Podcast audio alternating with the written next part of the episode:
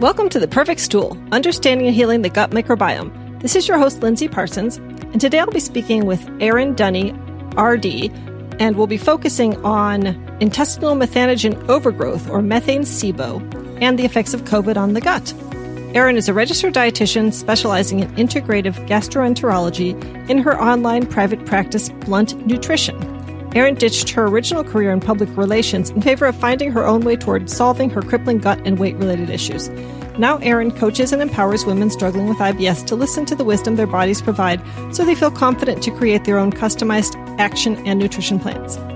But before our conversation, if you haven't yet followed or subscribed to the show, be sure to do so. And if you want to get transcripts of the podcast, pop over to my website, highdeserthealthcoaching.com, and sign up for my newsletter. You'll also get my free e-booklet, Finding Your Root Cause Through Stool and Organic Acids Testing, when you sign up. And if you haven't yet done my quiz on which stool test would help you get to your root cause, you can find a link in the show notes and take that. Now on to the show. Welcome to the podcast, Erin. Yeah, thanks so much for having me, Lindsey. It's my pleasure. So, why don't we start by talking about your gut health issues? Because I know that your history includes methane SIBO or SIBO C or what's now called EMO, and perhaps you can explain those terms and then tell us about your own story. Yeah, absolutely. So I never was started out being a beacon of health. Nutrition wasn't really on the top of my mind. I actually started out in communications and public relations. So I was very overweight as a child. I grew up basically eating Pop Tarts on the way to school. So in college, it kind of caught up with me and I started having a lot of abdominal symptoms. I couldn't eat anything without feeling nauseous. I probably lost about 75 pounds in about a month. And so at that time I had went to multiple doctors and they found out it was actually a gallbladder issue. It wasn't functioning well. So they ended up taking the gallbladder out, which if I would have known what I know now, probably wouldn't have gone that route, but right. it is what it is. So without having a gallbladder, that created some further digestive issues. So for me personally, I had a really hard time with protein. So I went vegan for about seven years actually because I couldn't digest anything else. And it's what I could tolerate at the time. So after about seven years, I started getting really bad constipation. I was getting abdominal cramps. Basically anything I ate, I would feel incredibly bloated. So got the whole rundown EGDs. What's an EGD? I had an endoscope.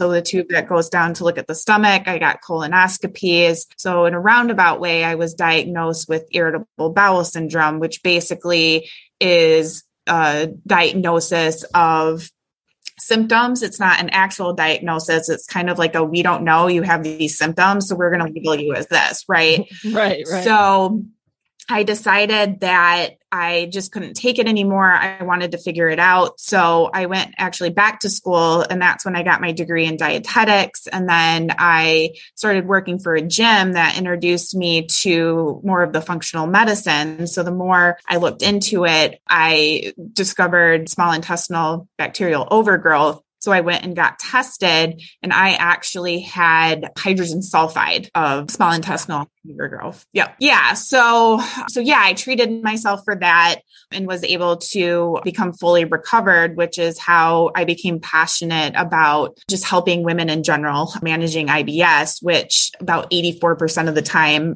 SIBO is the major contributor. So it's interesting that you had hydrogen sulfide SIBO because I associate that normally with a high meat fat diet. Although I guess if you didn't have a gallbladder, you probably weren't digesting fats terribly well. I was not. It's always kind of an anomaly, but yes, that likely without a gallbladder, like you said, you can't do fat. So, right. And you were eating dairy? Yes. Yeah. Okay. That makes sense then. Okay. So because you've had your gallbladder out, I'm curious how you support your digestion now uh, and your protein digestion and how you would support a client's digestion of fats without a gallbladder. Yeah. So the, one of the recommendations out there is ox bile. Uh, that one is a very, very popular and works well for people. For me personally, I couldn't really tolerate ox bile. It would cause really bad diarrhea. So I, I use digestive bitters. So I do mm-hmm. a couple drops before every meal. So that's where I support my, from a digestive standpoint, from the, the fat standpoint. But as far as the proteins, I I don't need that much support anymore because once I kind of worked on the gut, got everything healed up, those enzymes kind of came back. But originally, I would originally I did have to start with a broad spectrum digestive enzyme. I also had to do a hydrochloric acid pepsin combination in order to get my stomach acid back up as well. So I was on that treatment for a little while until I could get everything kind of healed up and ready to go. And then I was able to move off of it. So now, now I only have to support with the, with the bitters. Yeah. And were you seeing a functional medicine person then when you got diagnosed with hydrogen sulfide SIBO? I actually, believe it or not, wasn't, but my doctor, my PCP at the time was more in the functional medicine space. And so she worked with a naturopath. Mm-hmm. So they were actually doing the testing in office. Ooh. And so mm. she consulted with the naturopath at the time. So in a roundabout way, technically I was. And how many years ago was that? Oh man, I think probably 10 or 15 years ago now. It was it was a little while ago. So I'm thinking maybe you had hydrogen SIBO, not hydrogen sulfide, because hydrogen sulfide testing has only been around for like three years. Yeah, I mean, honestly, it was at the time where they just started introducing it. And so it wasn't super reliable on whatever they were doing, anyways. So I think they were just guessing, honestly, and it ended up working. So yeah. we, obviously, we know a lot more about it now. But back at the time when I was being treated, it was, there wasn't a lot out there. So they're kind of like, here, try this. oh, okay. yeah. Okay. Well, I did want to focus on on SIBO-C or constipation SIBO or emo intestinal methanogen overgrowth today. So I wondered if you could tell me first of all, do you see a lot of patients with that? Yeah, absolutely. So looking at what it is. So a lot of times constipation is more of is a different kind of beast in and of itself and even to where they're thinking about renaming it right so when we're looking at methanogen dominant sibo the species or the organism is actually an archaea so it's not even of bacteria. So I feel like the name is kind of misleading, which is where they're looking at renaming it. So because we're looking at a different type of species, if you will, we're looking at a different treatment method. So what happens is you know, we have archaea in the body. It's not like it's anything foreign. It's just one, our small intestine is very sterile. There's not supposed to be a lot of stuff in there. So what happens is these little guys can get an overgrowth either in the large intestine or the small intestine, and then it starts creating issues. Right. Yeah. I guess that's another reason to call it IMO rather than SIBO-C is because it's not just SIBO, it's or small intestine bacterial overgrowth. It's could be could be a large intestine methanogen issue. Exactly. Yep. Yeah. Yeah. So, uh, what do you do for patients with this? When you're looking at a methanogen dominant, there's a couple things to consider. So, one, you want to potentially test for other things. You might not just have that methanogen. You might have a yeast. You might have a fungal. You might have a parasite. So you want to make sure that that's not the only you're just kind of double check and make sure that that's not the only thing contributing to the symptoms. From there, where you start with as far as treatment, you need kind of a broad spectrum of herbals and you want to kind of rotate them a little bit just to pre- prevent any sort of resistance. So with methane dominant specifically, some of the herbals that work really well are going to be your Oregano oil is very popular to use for that. Allicin, which is coming from garlic. Allicin has been known to really help kind of absorb that methane and then pairing with maybe like a neem oil or berberine. So kind of your primaries are going to be your oregano oil, your allicin, and then you can kind of add a supportive. But uh, I mean, really everybody's going to be different. Everybody responds to herbals differently. So other things that you can potentially use are antratil. Atrantil. I always pronounce that wrong. It's a French word. yes, I always pronounce it wrong. Yes, it has a peppermint oil, so it can help with some of the uh, abdominal symptoms. Other things that have been shown to work really well for methane specifically, you got your monolaurin can help. There's also I know probiotics is very controversial as far as a treatment method. However, Lactobacillus plantarum has been shown to work really well for methane or like a spore base. So as long as you don't have an overgrowth in the large intestine, it kind of bypasses that. So those are just some of the options that you're looking at as far as treatment. And like I said, everybody is going to respond differently. So you don't use all of these. It's just you have different things to kind of manipulate based on how somebody responds. Yeah. And then as far as length of treatment, it's going to be different for everybody as well. So usually anywhere from two to three months is possible just for the killing off phase, if you will. With hydrogen SIBO, I see clients respond pretty quickly once you start to give them the antimicrobials. Do you see the same thing with methane SIBO or does it seem to take a lot longer to begin to notice an effect? It seems to take a little bit longer in my experience. And I don't know if that's the same for you as well. And it just, they're just pesky little guys. And it's, yeah. it's also possible because methane or like archaea they feed off of hydrogen. So it's possible that mm-hmm. you could have some bacterial overgrowth that are producing the hydrogen and it's kind of feeding the methane. So you kind of have to potentially kill both, which is also going to take a little bit longer as well. Right. Right. Yeah. It's sort of a vicious cycle, right? you you got to kill the food source as well as the bacteria or the archaea. Absolutely. Allicin, do you have a product that you like? Yeah, I really like Alisher. I use that primarily. It's it's a good product and I, I really haven't had a lot of issues with it. Okay. And do you find though that the methane SIBO is more intractable than other types of SIBO? Just harder to eliminate? It does like SIBO in general has a very, very high reoccurrence rate. Right.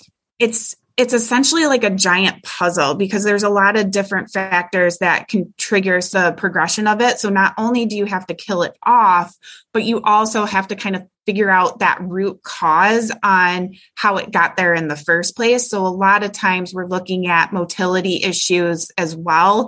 Um, mm-hmm. Um, we're looking at low stomach acid. We're looking at low pancreatic enzymes. If you have a history of abdominal surgery, that can cause issues, medication use. So depending on what that root cause is and how long you've had it and how severe the motility issues are, it definitely can make things harder as well. Do you use breath testing or do you do stool testing or both? Yeah, so I primarily do I do stool testing, but I also go through Vibrant Labs. So I actually do the mm. testing for the cytolethal distending toxin. So what is that basically?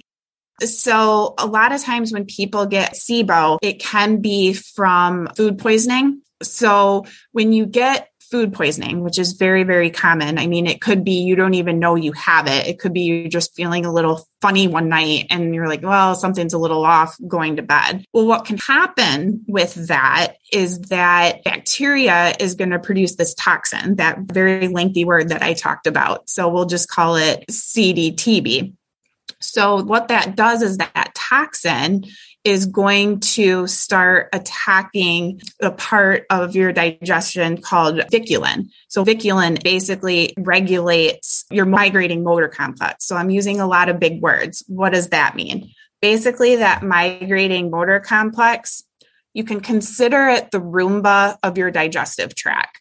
So every 90 to 120 minutes, as long as you're not eating, this migrating motor complex is going to create this wave and it's going to take all of that debris sitting in your stomach and it's going to wipe it out. So it's kind of like that Roomba going through and cleaning any debris that's on your floor. So what happens is if you get damaged to the vinculin, then that's going to make it to where your body is not scrubbing out that debris. So it's just sitting there and it's creating this breeding ground for bacteria, archaea, all of that to feed off of. So that's why I tend to test that as opposed to doing the breath testing, just because it's another measurable way to detect whether or not SIBO is present. And then you can kind of use that with the stool test to figure out whether it's, it, we're dealing with some SIBO. So does Vibrant Lab have that marker then? Yes. Oh, okay. Because I've used the IBS Smart that has the vinculin, anti-vinculin antibodies and the anti-CDTB antibodies, which incidentally I, I have, I have elevated. I have post-infectious IBS essentially. Yes. I didn't realize that Vibrant Labs was, but I can't access their tests as they don't let health coaches order them. Excuse this brief interruption, but I wanted to remind you that if you've been struggling with IBS, IBD, reflux, gastritis, SIBO, dysbiosis, candida, diarrhea, constipation, and all that gut health stuff. That's my specialty. So I work with clients not just here in Tucson, Arizona, where I live, but also virtually on video chat. And I offer single appointments as well as a five session gut health program for people with tougher gut health issues or mental health or autoimmune challenges that go along with that, who likely require testing and longer term follow up, as well as 12 week programs for weight loss. If you think that a five session or longer course of health coaching might help you meet your health goals, you can set up a free 30 minute breakthrough session with me to talk about what you've been going through. And I'll listen and hear if it sounds like I have something in my toolkit that you haven't already tried and let you know if I think that health coaching would be appropriate for you. You can find a link for that in the show notes and I hope to hear from you. So you mentioned rotating. Tell me about how you rotate. Ah, gotcha. Yeah. as far as the the supplement herbals herbals yeah yes so I typically will start somebody out with a Candibactin AR, Candibactin BR, just because I like that it's a broad spectrum. Mm-hmm. And plus, I find that your oregano oils, your it's, it's just very, very potent. Mm-hmm. And so typically I don't necessarily like to use that right away because also that die off reaction can be very intense for people. So sometimes people tolerate the Candibactin AR BR just fine. And then if we might just do a little bit longer with that. If that's not working, that's where I then will do the heavy hitters like the oregano oil. The other thing to consider with that oregano oil um, is just double checking and making sure that people are getting the enteric coated. Because if it's not enteric coated, it's just going to go in your stomach and that's not going to help anything either. So that's typically how I would do it. And I would just keep people on potentially on the oregano potentially throwing in that neem or the monolaurin, keep them on a little bit longer. The other thing I didn't mention is berberine. Berberine is also another one, although that specifically responds a little bit better to diarrhea. But with the berberine, it's nice because it does have a little bit of a biofilm disruptor. So if you need something to kill kind of that protective shield that um, some of the bacteria can have or archaea can have, that's nice. But it's also if you have like a fungal in overgrowth or some sort of yeast, the berberine is going to help with that as well. Right, right. So when you say rotating, I was thinking you meant short term rotations. I've heard of practitioners using four day rotations, but you're talking more like six week rotations or what kind of exactly. Yeah. Like i i don't rotate that much. Right right. Yeah okay. But yeah uh, i'll do especially if somebody's not responding that's where i'll add some of these other things. So you're not necessarily changing too much. You're kind of using the same thing. You're just kind of playing around with the dosages and then also adding some of these other supplements to see if they might respond better to that. Yeah and have you found that some people need to just kind of stay on something long term that it comes back so quickly you just have to keep them on it? Yeah. So typically with the right dosages, I like to have people test every three months. And I think that's another thing that I see because at the end of the day, I know it's a, it's a hard investment for people to make. And so they don't necessarily want to retest. And I know a lot of practitioners out there saying, okay, well, your symptoms are at 90%. We don't have to retest. That's why I like kind of testing the endotoxin that we talk about in the vinculin because it's a way to see are we making progress? And part of my theory is that I think that because most of the protocols are only like six weeks herbal, people are feeling better and then they go off of it and then they get the reoccurrence that because they didn't retest, they didn't see that it was completely gone. So the question is, mm-hmm. is there a high recurrence rate because it's really hard to kill? Or is there a high recurrence rate because people aren't retesting? Because you ideally want to test at three months and at six months and make sure that it's a hundred percent gone and then getting into more of the supportive measures where we talked about including some herbals to support that migrating motor complex to make sure that you're getting that motility and getting things pushed out because to support that migrating motor complex, I mean, that you're going to be on six months to a year. So that's a little bit longer term than the initial kill off, if you will. Mm-hmm. Yeah. And are you keeping people on antimicrobials up through the testing then? Ideally, yes, because I don't want to stop treatment until I know it's gone. Right, right. Okay. Interesting. And and are you retesting with the full stool test or the full vibrant labs with the antibodies or what are you te- retesting? Not the full, just the, just the, antibodies because it's a lot cheaper to do that. So, right, so right. yeah, usually the full panel. It's it's nice because you can kind of just pick that one and just retest that. Right, and you see yeah. those numbers come down on the antibodies over after treatment. Absolutely. Yeah. Okay, I never I never actually thought to retest the antibodies. that's yes. that's an interesting technique. Okay. So do you find that people with emo or SIBO-C have worse bloating like it's they're in more pain. They seem to be just more uncomfortable than people with hydrogen sibo. Yeah absolutely. Because it's just i mean if you think about it bacteria kind of sit and feed off of the stool right? And so if it's just kind of sitting there and not going anywhere basically it's full on feeding ground where when they are eating the food that's kind of essentially just sitting there for them. They produce so much gas, and methane gas is so uncomfortable. Mm-hmm. Yeah. So I'm curious because obviously, if you're looking at an elevated CDTB antibody, you could be dealing with any type of SIBO. So are you basically judging on that this is a constipated person versus this is a person with diarrhea at that point to decide, or does Vibrant Labs have, well, I assume it has a marker for methane, but often I've discovered that when I look at stool tests for methane, I see the presence of the archaea uh, or the Methanobrevibacter smithii at least, but I don't necessarily see that it's elevated. It doesn't show as elevated. So Vibrant Labs, their stool panel is very, very, very comprehensive. So they have the archaea, they have they have the methane smithy. So yeah, it might not necessarily be high, but also you can tell based off of the symptoms as well kind of where where they're at and i would say just in my clinical practice between those two I've had really good results to where I haven't really had to do the breath tests. And I find that, I mean, the breath tests, you can argue back and forth. Like, technically, they're not always going to be accurate either. So, depending on what test you're using. So, in my experience, just using those two markers has been enough to be like, okay, this is what you have. Yeah, yeah.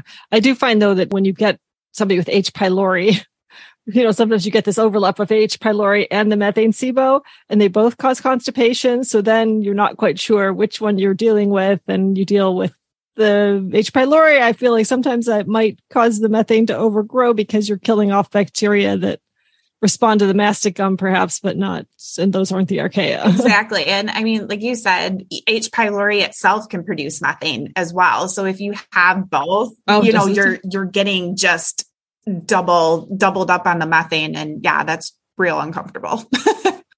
Okay. I didn't realize that h. pylori was a methane producer. Okay. So I understand that your history also includes a severe case of COVID with complications. So, can you tell me more about that story? Yeah. So, my digestive health has been real fun. So, yes, I there was a series of events leading up to it, but basically to kind of backtrack a little bit. So I had knee surgery in November. So I was out for a little bit with that. And then in December, my husband had brought home like the world's worst stomach bug in the world. Like I don't even know where this thing came from, but you know, he's a grown man, literally like peeled up on the on the floor with such bad body aches he couldn't even move. Like it was bad.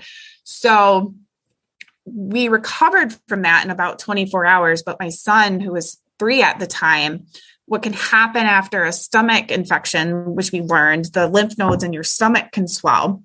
So he ended up being sick for a month. Like he threw up at between 2 and 3 a.m. every single night for a month and like severe body aches. So, needless to say, I was under a very large amount of stress for a good probably three months at that time. So, why I say that is because that's important leading up to the COVID situation and why I got it so bad is because about once I took it took about a month for my mm-hmm. son to get better. And when I say he threw up every night for a month, he threw up every night for a month. It was insane. So two days later i was going to go back to work and then we we got covid my husband got it from work didn't know so they were fine i during the actual covid i was fine i just had a little bit of body aches but then a couple weeks later i would start waking up in the middle of the night and my heart rate would be 150 beats per minute which if you ever wake up in the middle of the night with your heart rate that high I will tell you it's terrifying. You're like from a dead sleep. You don't even know what's going on. Yeah. So that would actually happen a few times. Like I would just be sitting on the couch and my heart rate would just jump up. My left arm was starting to get numb. And then I started developing like it it would start from my chest and it felt like lava starting to flow flow through my body. So needless to say that shouldn't happen to an individual. So I had contacted, you know, my primary care physician and because I had COVID, they wouldn't see me in office. Even though I was two weeks out, I wasn't contagious anymore. They wouldn't see me. So I would go to urgent care. Urgent care, they couldn't really help me. So they found me a new PCP. That PCP was like, well, you just have, you've had a lot of stress lately. And so it's, it's silent anxiety. And so he just wanted to give me Lexapro and send me on my merry way. So that wasn't going to work. So then it kept getting worse and worse. I went back. So I went to the ER because all my heart blood markers were fine. They're like, we can't do anything for you. You're long. They just labeled me long hauler COVID and sent me home. So then I went back to my PCP and then was like, he changed his story and was like, well, you're, you're a COVID long hauler. And then just gave me a steroid injection. So I actually, in a two week time span, went to the ER four times as it was getting worse and worse. And they kept sending me home, like to a point that a nurse came in. She's like, I don't know why you're here. We're not going to do anything for you. And so that fourth time, I was like literally begging and pleading for my life and saying, you know, something is wrong. Do not send me home. You got to pay like something. And so luckily that doctor was like, all right. mm-hmm. So they, they admitted me. So I ended up in the hospital for about three days. I ended up with myocarditis, which is an inflammation of your heart. I had a small scar on my heart as well. So that's where the irregular heartbeats were coming from. And then I mm-hmm. developed a massive stomach ulcer that actually was about to puncture if they hadn't seen it. Oh my gosh. So first moral of the story you know something's wrong, something's wrong, advocate for yourself and don't just say, ah, I'm just going to go home and live with it. Don't do that. Second yeah. moral of the story. So naturally, because I really wanted to figure out the stomach stuff because I was having a lot of residual issues because of it, because I still was getting a lot of bloating. It took a really long time for the ulcer to heal. So I started diving into the literature and it come to find out COVID can actually cause a lot of stomach issues. So, part of that is because COVID impacts ACE2 receptors, and that's how it gets into the body. So basically, you have ACE2 receptors in the lungs, which is causing, you know, all the, the lung issues. In the heart, your heart is lined with those but your intestinal tract has a bunch of them. You have them in your stomach, you have them in your small intestine, you have them in your large intestine. So, what we're starting to see is that one can cause ulcers. So, a combination between high stress medications, because I mean, at the end of the day, when your heart is going nuts, I'm going to do whatever they want me to do because it's incredibly scary. I'm not going to be like, hey, I'm going to take quercetin. No, fix me. So you're getting residual impacts because of that, the steroid use, things like that. So, one, COVID's causing ulcers due to the medications and treatments. The other thing that it's causing is intestinal permeability because basically what it's doing is it's breaking down that lining of the stomach that's supposed to be blocking out things.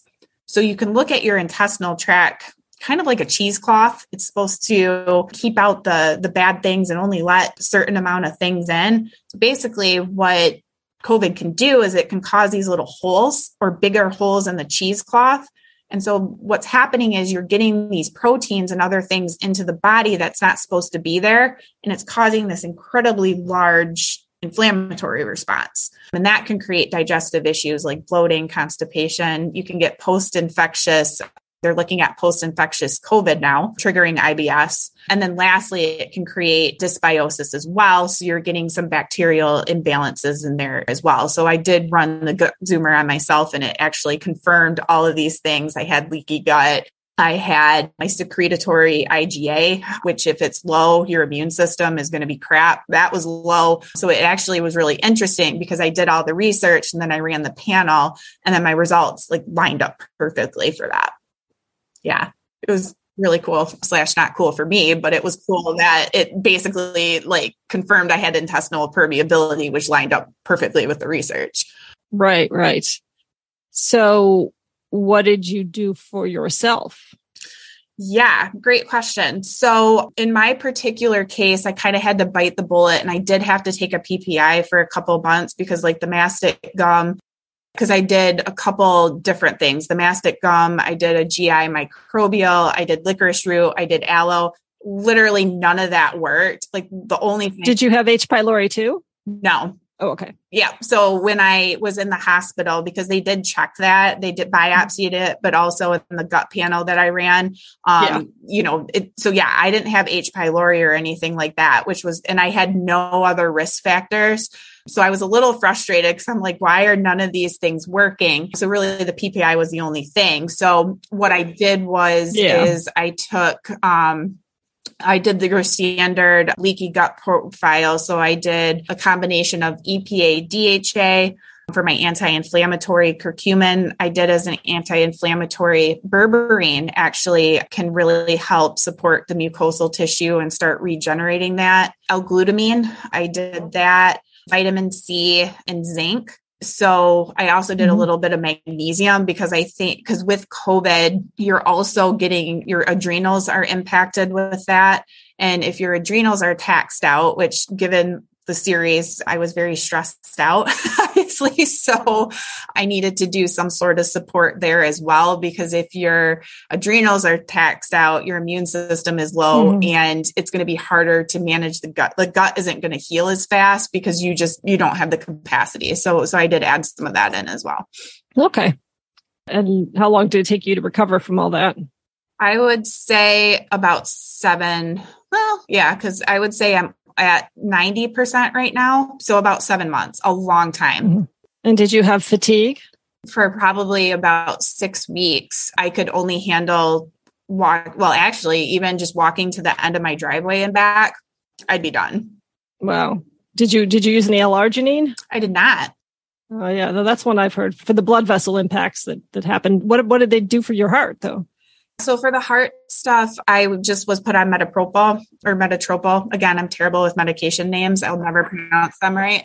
Um, but yeah, so I'm on that basically until we are confirming that the inflammation is gone, and then after that, I'll I'll wean off of it. But it's just one of those mm-hmm. things where I think sometimes it's it's hard in functional medicine, right? Because you really don't want to take medications, and you almost go too far the other way, where sometimes you you kind of need to do a combination of the two. It can't be be all or nothing. So i think that's another one that you know i think is hard is that sometimes it's either doing all herbals or you're doing medication and there's this like argument between but but really i found some good results doing a combination of both. Because like i said i mean you can't just yeah. i wouldn't goof around with like a heart problem. I mean it's one thing to take herbals for your diarrhea or constipation. It's a whole other thing when your heart's at, at risk. Like I'll, I'll, take what the doctors give me. Yes thanks. Exactly. Yeah. there's there's some things that you kind of need to concede on. There's yeah. that's definitely one of them.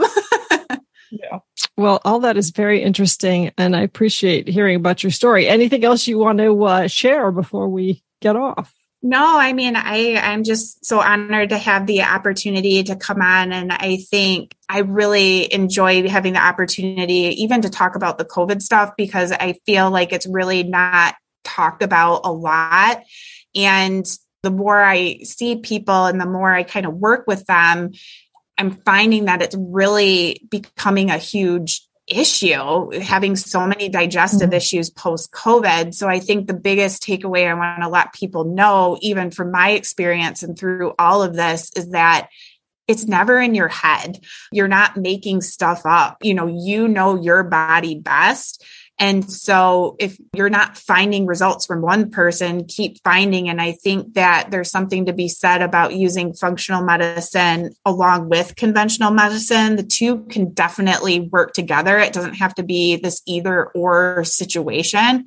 So I think just kind of looking at your care team mm-hmm. and making sure that you have some good people behind you to help kind of figure this out so you don't have to do it alone because these conditions are very complicated. There's a lot of layers to it. And I think it helps working with practitioners, both in the functional medicine and conventional space, to help you deep dive into what's going on specific for you and figure out the best plan of attack based on what's going on. Yeah. Yeah, no, I, I do and have heard and do, do know from my own experience that if you have existing gut issues, that COVID is likely to give you gastrointestinal symptoms. And so you definitely want to get your gut in order because COVID's still circulating and, and you're much better off if you have healthy gut when you when it's it that that and good vitamin D levels, yeah, right? Absolutely. And get off those PPIs if you can. Like I said, if you need it, you need right. it. But they actually one study I even looked at that COVID was, and again, you're not going to necessarily, it's not a miracle to stop COVID, but it becomes inactivated with a stomach pH of less than two.